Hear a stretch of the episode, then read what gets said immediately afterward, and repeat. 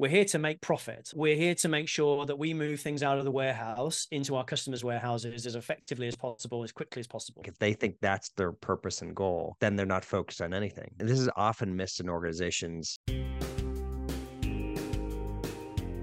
Welcome to the Measure Success podcast, where we feature top leaders on how they measure success in their business and life. Now, let's learn from their experiences.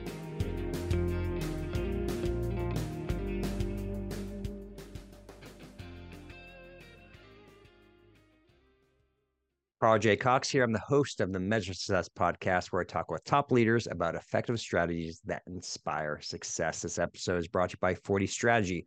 40 Strategy is built to make strategy work for small to medium, and frankly, it could work for any size organization. We do this by designing world class strategic plans, but more importantly, help keeping you accountable to actually get it done. To learn more, go to 40strategy.com. Don't want you to forget, we have our book out, Lost at CEO, Amazon bestseller in 12 different categories at launch. We have received incredible reviews for this, and this is a great book to think about when doing your next strategic planning and how to become a better leader. You can find this on Amazon.com, BarnesandNoble.com, and of course, Audible as well. Well, with that, I'm really excited to have our guest, Jimmy Burroughes, here. Jimmy is a leadership expert on a mission to change the way to achieve business results. With over two decades of experience as an officer in the British military and a top record of success as a people leader in global organizations as well. Jimmy and his team have helped leaders and their teams in some of the world's leading organizations get off the burnt out ledge. This is the tough part. And this is I'm really looking forward to hearing Jimmy's own story about this today. where you're going to learn about that. And they actually use real science to help solve these problems combined with dealing with the challenges, how to overcome them. He has a wonderful book called Beat Burnout, Ignite Performance that I encourage you to look up. We'll talk a little bit about that today. And he has his own podcast that I'm actually going to be on here and, and, and, relatively soon. So I'm excited about that process. And also, Jimmy has some fun time and we'll talk about his personal part, but he lives in Mexico. You might find him scuba diving. He also lives in the hills and likes running around in central Mexico as well. So, Jimmy, welcome to the Measure Success podcast. Thanks so much, Carl. Wow, that was uh, quite the introduction. I'm, I'm, um, I'm in esteemed company, clearly, with all your amazing achievements as well. No, Jimmy, eh, we we've been having a lot of fun because we were just once again prepping to be on yours, and we have so many commonalities, right? And I like to talk about in strategic planning, you have to focus on people process and systems. And I would say often is the people is the most important component. And that's where you focus and spend your time on.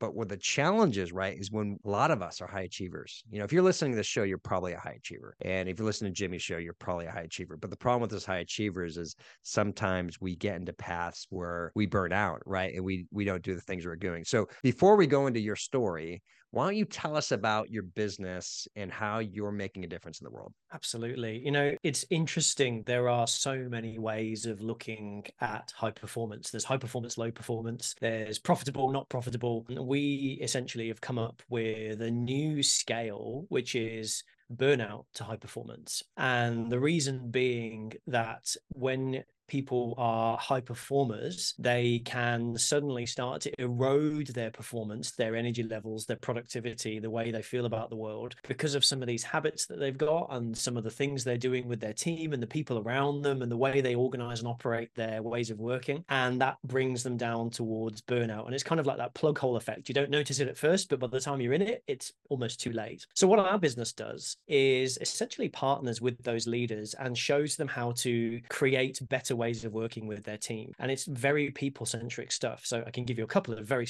quick examples. Does our team all know why our team exists and what we're meant to be doing and why? That's a really simple conversation to have. Not an easy conversation to have, but a very simple one. So we teach them these simple things and make it easy to do by facilitating. Another one might be do we actually all trust each other or are we all watching out over our shoulders, watching our backs? Is there low trust? So we help teams to build trust. And so we have these 38 elements that we can pick and choose from based on the diagnostic that we do with an organization. We take them through a ways of working program and then we support them ongoing with whatever they need. But the idea is to get them self sustaining through better ways of working, which maintains or ideally enhances their performance. I love when you talked about the concept of trust, right? Because, you know, it's interesting. You, you're probably familiar, Stephen M. R. Covey's book, Speed of Trust, right?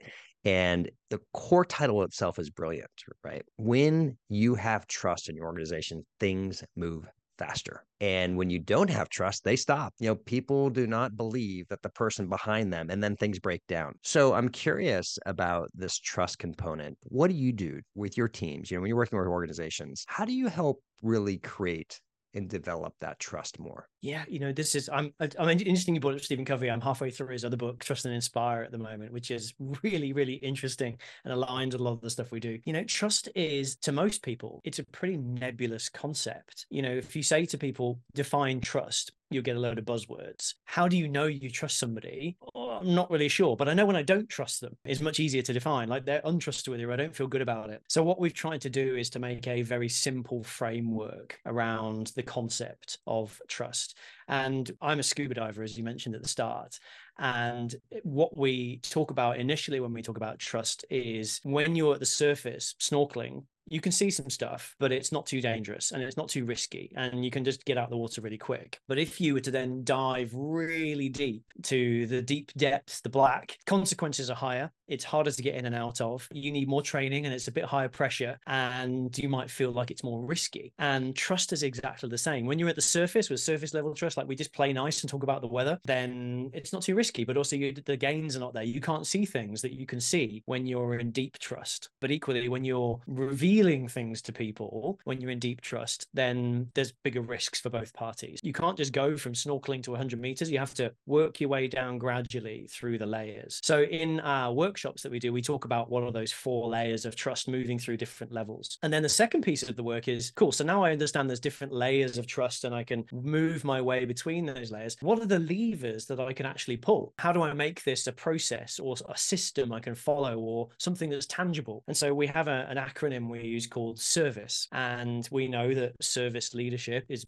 generally based in helping others and supporting others. So we have this seven point framework that people work through. And I'll very quickly run through them because it make they'll make sense when you talk about them. But if I want to build trust, number one, I need to create safety, both physical and psychological safety in the team. You can't build trust with somebody if they feel their life is at risk. And as an ex-army officer, I know about this. You also can't build trust with somebody if they feel that every time they put their hand up or they ask a question, they're going to get shot down. So that safety piece is absolutely key. We need clear expectations. What do I need from you? What do you need from me to make that happen? So we've got to align our expectations. And when we misalign expectations, that erodes trust. So we want to focus there. We need to be reliable. We need to do what we say we're going to do. We need to turn up when we say we're going to turn up. We need to deliver what we said we're going to deliver, both ways, manager to leader and leader to manager. Next one, we need to be vulnerable. From a leader's perspective, I don't necessarily have all the answers. I really want your input. Can you share with me your ideas? From an employee's perspective, well, I am stuck. I'm lost. I'm scared of making a mistake. I'm worried about this. So we need that honest, open conversation by being vulnerable. I is about all about inclusion. So we really want to make sure to build trust that my opinion is valid here. I have a voice in this team. I have a voice in this organization. I'm not marginalized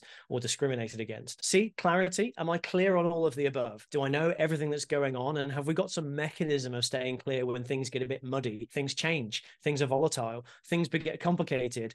Mistakes happen. There's that whole everybody has a plan until they get punched in the face. Well, clarity is all about so what happens when we get punched in the face? What are we going to do next? And the E of service is all about empathy. So we know this isn't easy. We're all struggling with this. We're all working through these really complex, uncertain, ambiguous challenges. I get it. I've been you, I've been there, I feel for you. So let's work on that together. And so what we do is we help teams to step through the seven elements of service. And that is a way that they can actually start to build trust with each other. I love that you go through in such depth right in this because there is a depth to trust and it's interesting you know i'm often working with entrepreneurs and ceos and there is this belief, and I think it's often true, frankly, Jimmy, is that if they say certain things to be transparent, and if there's not proper training on how that's received, there's a breakage, right? It it makes things worse when they go into something. So how do you help people undo that fear or help them understand perhaps yeah this is a certain level of trust what you can do but there's a other different level where you don't go down to because there's like there's so many layers right on our own personal lives as an example versus why we're afraid to speak or why we're afraid to take a particular challenge. Help with that. Maybe just go like that example where like somebody's like, man, I've been burned before by telling the truth and being transparent. How do I get overcome that in the future? And why why did it not work in the past? Mm you know, there's there's probably three pieces we can step through here. The first one is it's very rare that somebody gets a negative outcome from over communicating. Leaders who under communicate create far more problems than leaders who over communicate. So if you're erring on the side of, oh, I probably shouldn't say anything because I encourage you to say something. However, the second piece is there is a big difference between communication and broadcasting. And uh, many leaders who think they're great communicators are actually broadcasters. And the analogy I use is it's the difference between having a conversation where you're both involved in that conversation versus grabbing a loudhailer, standing on the hood of your car and shouting at everybody in the middle of a crowd, which is what most leaders do. You know, it's the email blast, it's the roadshow, it's the newsletter, which is a I've got something to say, here you go. So that that's the broadcast mechanism versus communication, which is made up of I'll send a message, I'll look to see that you've heard that message and send me some feedback based on that. And so the third piece of getting this right is as a leader, your words are hugely powerful. And if you're the CEO, you've got a big job title, or you know you're important, you hold high social currency in that organization. What you say is held as gospel even if you're just thinking out loud, people take it seriously. And I have a great example of this when I was a GM in an organization and I walked out of a meeting with the board and I walked back into my head of sales and head of marketing and I said, you know what, I was just thinking about what we should do about Japan and how we get into that market. And it was just a throwaway comment. You know, I just had a conversation with the CEO and I was like, oh, we should just maybe we should think about that. Three weeks later,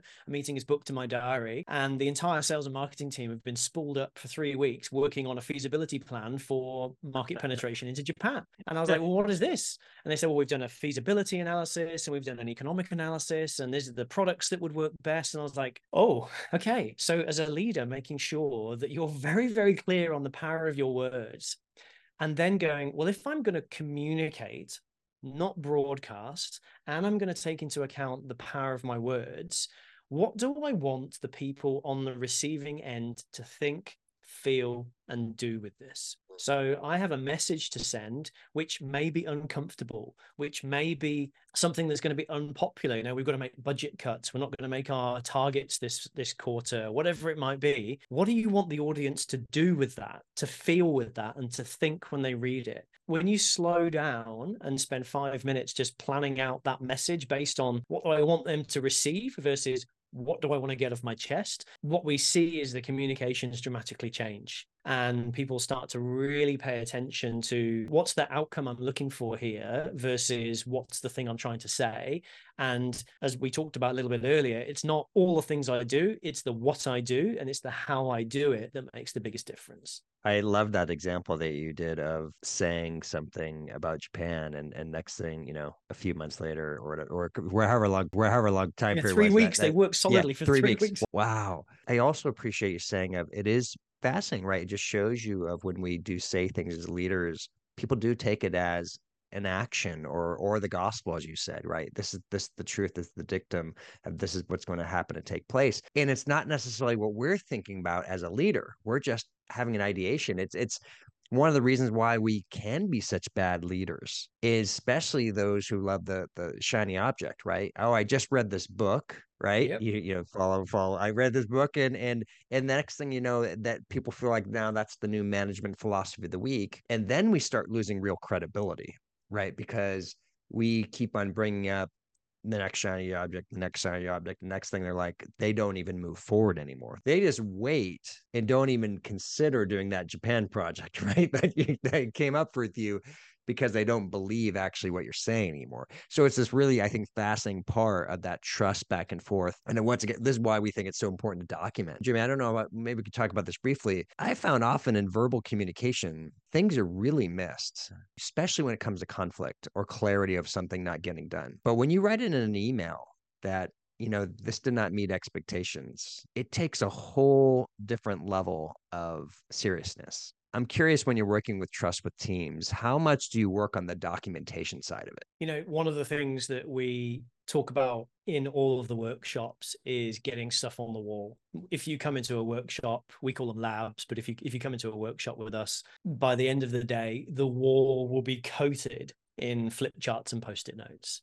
Um, or if we're doing it virtually, we have digital versions of flip charts and post-it notes that will allow you to see all the things we've talked about. And over the course of the day, the story builds and captures momentum. And then we make sure we send that through to the leadership team. We say, print this out on A4 or put it on the wall in the notice board or make sure everybody can see this in your team's channel or whatever it might be. And then normally what happens in a lot of businesses is they go, well, that was a super cool day, back to normal now. And so one of the things that we've learned to implement around that visual representation of what's going on is two things. Number one is what we call a reflect and learn session. So, what have you done with that stuff since we last spoke? And what have you learned having done something with it? Or what have you not done with it? And what have you learned from not doing it? Missed opportunity. So that's the first piece. But we also ask people to take a bit of accountability in some of the deliverables that they've agreed. So oh, we should all go and do this. Great. Well, who's going to do it? There's a lot of this going on, right? Because everybody's really busy. So we say, well, look, okay, let's allocate some responsibility for just leading the charge on this. And then I follow up in an email after the session and say, you know, Carl's going to take the lead on making our draft purpose line up, or Jimmy's going to take the lead on getting our five objectives published and socialized around the team. And it's not a lot of work, you know, it's 10 minutes, but we just make sure then that's circulated around everybody's emails because seeing it in the workshop is great. Seeing it go around to 25 people via email and seeing the commentary and seeing it build starts to get that exposure therapy. And what we see with all of these things when you, whenever you're talking about communication, when you're talking about trust building, when you talk about high performance teams, is it's all about repetition, repetition, repetition. Okay. So let's talk about your story a little bit in in terms of burnout. So one of the things that's made you passionate in doing what you're doing today is because you had your own getting burnt out. And this is not uncommon, right? You know, there's always different levels of, of burnout or hitting rock bottom. Tell us about your story. What what happened to you? you know, it's, it's probably a story that's going to be relatively familiar to a lot of people who are high performers. And from our research, what we've discovered actually is it tends to be your highest engaged, most motivated, most passionate, most committed staff members who are at the biggest risk of burnout. And one thing that also I think is worth clarifying is burnout is not tired out or stressed out or worn out. It's all of the above plus. And so if I kind of paint the picture of um, what life was like for me back in 2016, 2017, I took on a GM role in 2015 in an organization that was extremely exciting. It was going through a transformation. It was a, a tertiary education institution. So they were going through a whole revolution essentially in pedagogical model. So the way they teach and it was going to a flipped classroom facilitated methodology, which they were trying to then bring the students and the staff along the way. And I took over as the GM of the international function, so responsible for all of the international students with a team of 30 odd people spread across the globe. And that seemed really exciting. And I was very excited about the opportunities that that might afford. Then, on top of that, the board decided that they were going to change the physical footprint of the campus because of this new model. Less buildings were required. We could redevelop some buildings. We could sell some buildings. And so curriculum management was then also overlaid with timetable management, trying to squeeze people into the right holes. Then they decided to outsource the entire customer acquisition model to a third party service.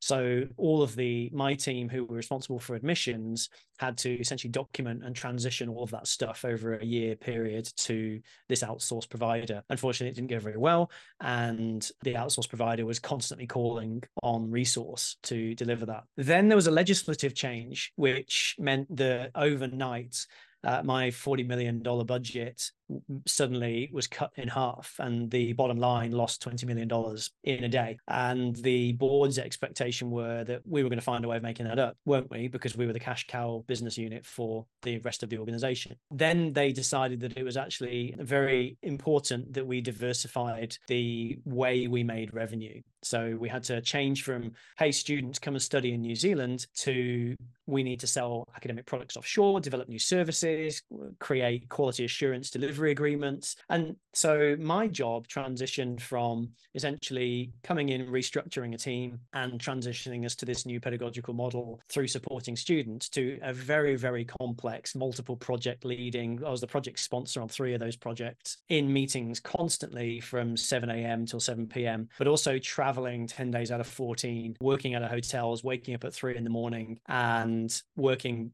on New Zealand hours so that I could then go from meet to meetings all day and then fly back working on the plane. And I got tired, you know, but I wasn't just tired. I was also seeing a struggle for everything we, every progress we made. It was like one step forward, three steps backwards. Every can of worm I, worms I opened was filled with cans of worms. The deeper I dug, the more I found legacy issues. It started becoming really hard to see the positives in anything. Um, and I got quite jaded and quite cynical I had three bosses in 18 months. Members of the executive team kept on leaving. So then I was handed on to somebody else. And you know, when you have a new boss, you have to try and impress them and step up and create your reputation again. My peers, all the GMs around me were leaving um, or being made redundant because the business was losing money. So they, all my network and my support group were disappearing. Um, I was told you need to be innovative, but don't try anything too risky. So my ability in, to try new things was really constrained. And I didn't take a day off in two years. Even when I was back in the UK seeing my parents, I would work through the night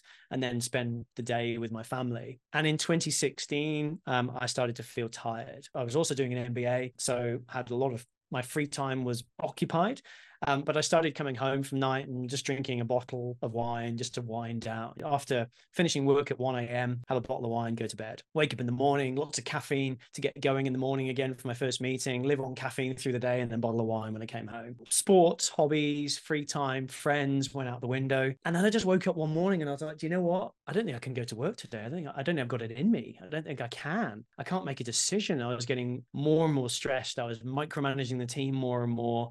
I couldn't delegate delegate anymore because they were overloaded already. So I was having to take more and more on. Mistakes were being made in other parts of the organization, which were affecting us, which caused investigations to have to happen. It was a mess. And I was in mental quicksand. I couldn't function.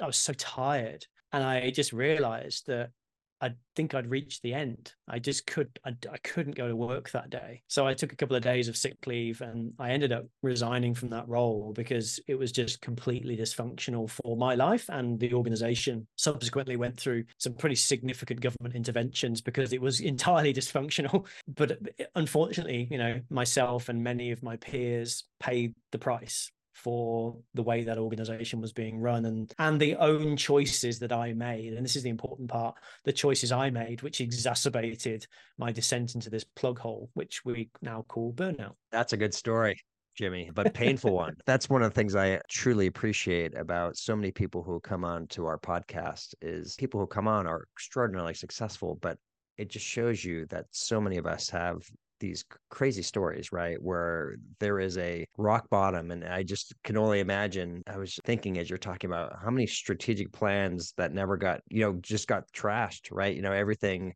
time and time again. And then whenever you have something so significant like that, like a revenue get cut in half, that is uh, massive. And you have to make extraordinary changes so quickly to be able to get things work. And and I loved it when you talked about, oh, now we're going to diversify. Well, folks, it, you can't just diversify overnight. Don't Not be too risky. Act- yeah, exactly. Great story. So so here you are now. Your your key is to help others not be burnt out, right? That's a big part of this high performance strategy because I loved it how you said it. You said it very well. It's actually your best performers, the highly engaged. They're the ones who are burning out. And this is like the scary part, right? Because we, we talk about everyone who's disengaged, right? It's pretty significant amount of people that are not engaged in companies. But then you have the highly engaged who want to be there, want to be successful, and they're not. So, what are the key things that you work with? And this is often missed in organizations. I can be in very high, what I call high achiever organizations, but have no strategy and they go nowhere. And and you were just talking about that. You just gave specific six examples, I think it was, of, of different things that the sales team was responsible for. Well, if they're all doing those six things, like if they think that's their purpose and goal, then they're not focused on anything. They're focused on too many things. And then mm-hmm. then you have literally conflict. Paddling as hard as they can, but in like 360 degrees. So that boat, despite all this effort, is not really moving anywhere, anywhere fast. And it's probably just drifting with the wind, to be honest. And you'd be surprised how many teams think they are very aligned and are actually really misaligned. And because of that misalignment, you get an enormous amount of effort being expended by all the people in that team who are engaged, motivated, wanting to do a good job, committed, working hard. You know, these are not the people who are like, I don't care, I'm not even paddling. These are the people like, come on, we've got to do this, we've got to do this. But because of this misalignment, you've got people making decisions based on different priorities. You've got people allocating their time and energy based on different priorities. You've got people committing resources and funding and budgets based on different priorities. And it's almost like I'm going to do this and you're going to do that. And we're paddling exactly opposite to each other, but we kind of want the same thing, right? And so one of the key interventions we do in nearly every team is we get very clear on purpose. What's the purpose of this team? And based on that purpose, what are the priorities of this team? And we have a, a, some some exercises and activities that we take the team through to get them talking about this. And what we normally see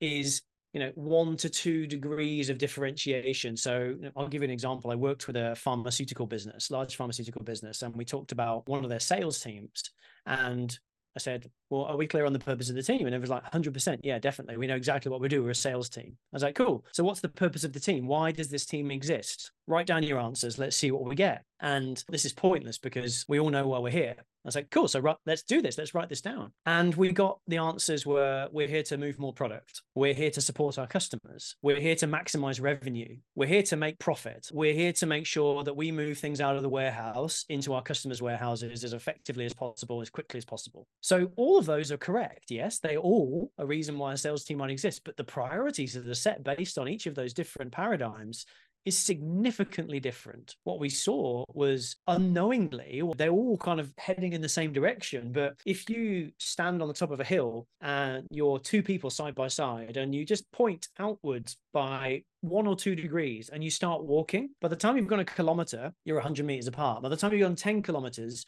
you're a thousand meters apart. So just that minor divergence takes you off on different tracks. So over the course of a quarter or a year, the we're focused on revenue versus we're focused on profitability, you're going to be focusing on different things. So it was really important for teams to get their heads around this. And because of this maximum effort and I'm pushing against everybody else or pulling against everybody else like a giant tug of war in this rowboat, that's what burns people out. That's what gets people tired. That's what makes people frustrated because, like, well, no matter how hard I try, it's not making a difference. No matter how hard I try, the boss keeps on asking me to do different stuff and I don't get it. And it's frustrating me. And we get the team saying, well, oh, screw this. This is pointless. I'm going to leave.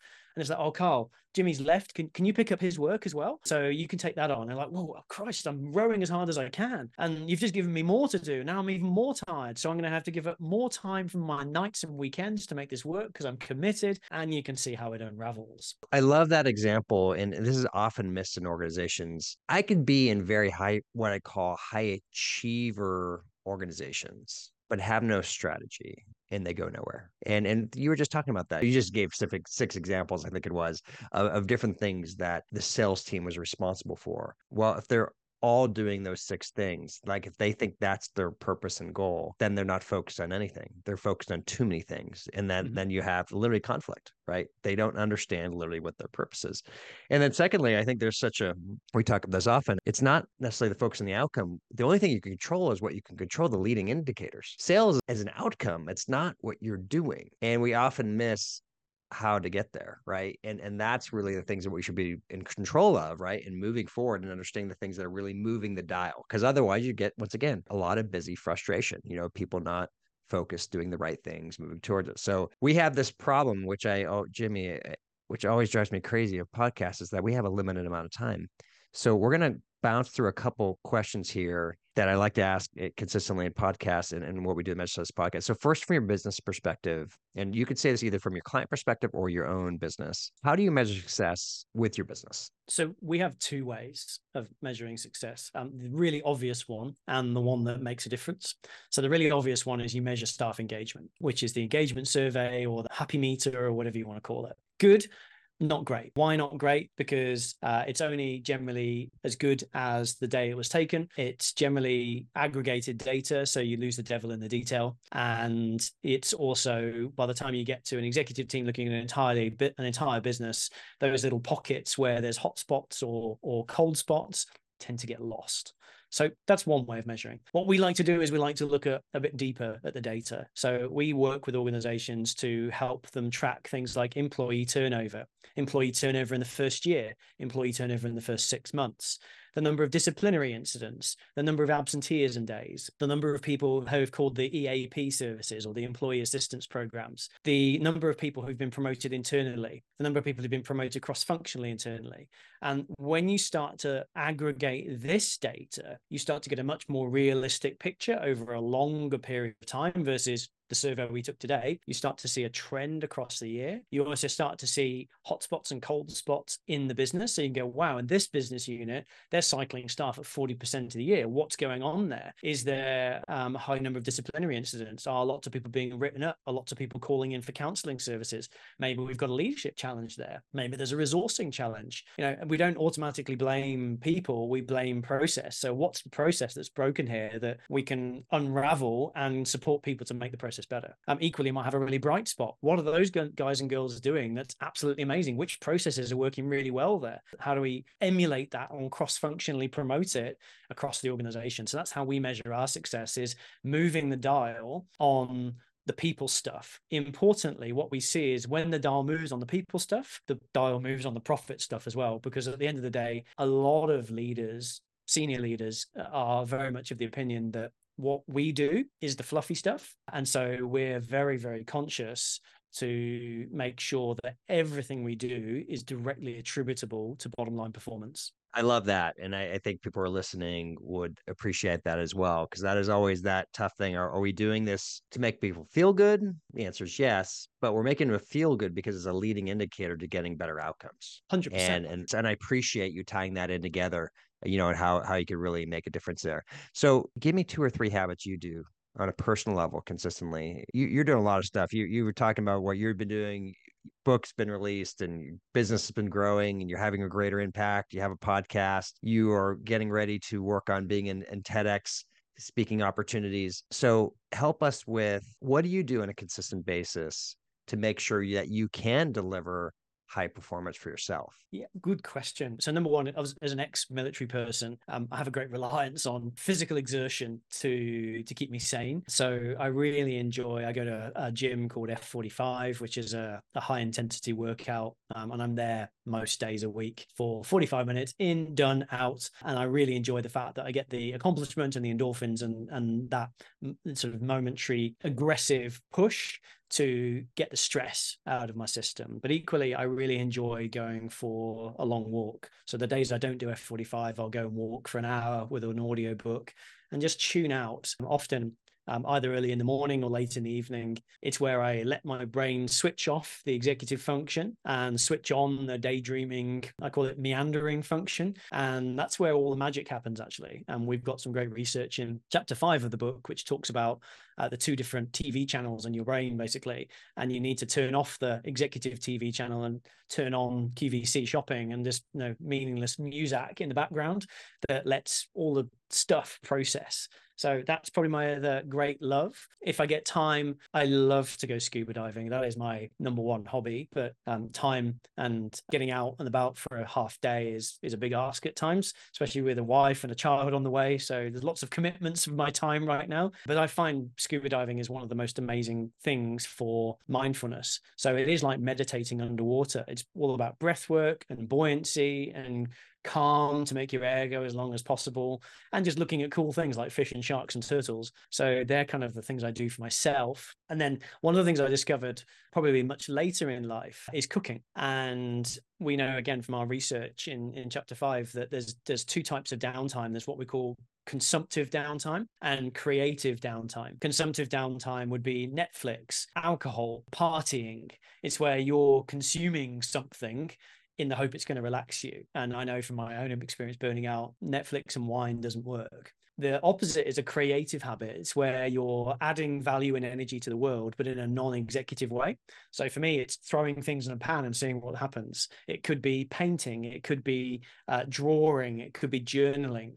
That's a creative downtime habit. And we know from the research that that helps again to access that default mode network piece of your brain, that daydreaming TV channel. And so they're the things I try and make sure I add back in when I, whenever I can. Great examples there. And I appreciate you, you doing some, what I'd call more traditional right things that people talk about in terms of like doing exercise or walking or hard exercise and then doing walking more stuff but then just the other elements i mean of, of, cooking and scuba diving i mean very different but it's part of that that broader picture of helping to make sure that your body right is able to continue to perform the great output. You know you're finding these other avenues in a healthy way right? More healthy way that it seems like you know in some of your past efforts that you recognize hey you can still wake up in the morning and be ready to go again right? You know without yeah. losing kind of your day ahead. That's always that big wake up call right of the activity am i doing?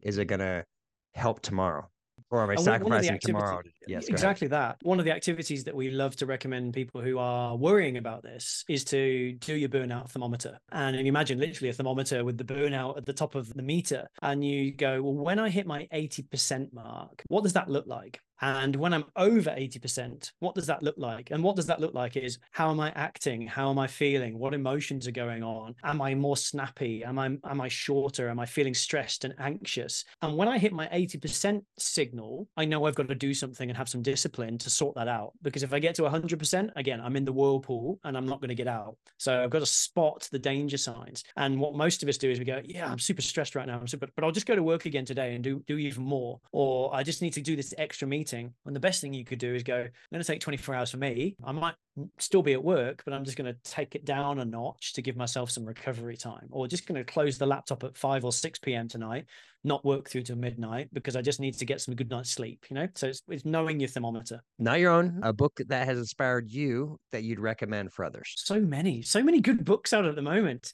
The one I have really enjoyed reading this year is called The Culture Code by an amazing guy called Daniel Coyle. Really, really enjoyed his book, and it lines up a lot with some of the stuff we talk about in the high performance teams and leadership space. The other one I mentioned a little bit earlier, Stephen Covey's Trust and Inspire. Again, a very easy read, and he that I like the fact that both of those use anecdotal stories to bring to life the examples, much the same as we did in our own book. It's like how do you paint the picture in people's minds by a story, which makes it tangible for people to grasp the concepts. Great examples there, Jimmy. How how can people connect, buy your book, and learn more about you and your organization? very active on LinkedIn. Uh, try and share as much value as we can on LinkedIn with um, audience, and always open to conversations. Uh, if you're interested in the book, we currently have digital copies available on jimmyburroughes.com, and there's click book at the top of the page. We think that purpose is so important that we give away the chapter all about purpose for free. But if you want the whole book, there's a pay what you want option on the page, and you can download the book from there. Very soon, as in in the next couple of weeks, we are going through the Amazon approval process to get in print books. So we want them available from November. So because they're going to make the perfect Thanksgiving or stocking stuffer for Christmas. Jimmy, it's been an absolute pleasure to have you on the Measure Success podcast today. Thanks so much, Carl. Really enjoyed chatting with you and um, thanks for the opportunity to connect. Absolutely. And to everyone else who's listening, we hope you've enjoyed this. We encourage you to seek out, learn more about what Jimmy's doing. I think it's incredible and, and some, some serious and important topics, right? In terms of, hey, you could be a high performer. How do we help curtail that burnout? And how do we create more trust in teams? Because the why, not only does it help out those individuals, but it helps create more value and your organization as well. And so, Jim, I think the great insight, you just scratch the surface. I recognize, you know, you have a much detailed research based approach where they're really right, but it creates real results. I encourage you to look up Jimmy, what he's doing. And as we always like to say, we're wishing you the very best at measuring your success. Have a great day. Thanks for listening to the Measure Success podcast. We'll see you again next time to learn from the best. Remember to subscribe now to get future episodes.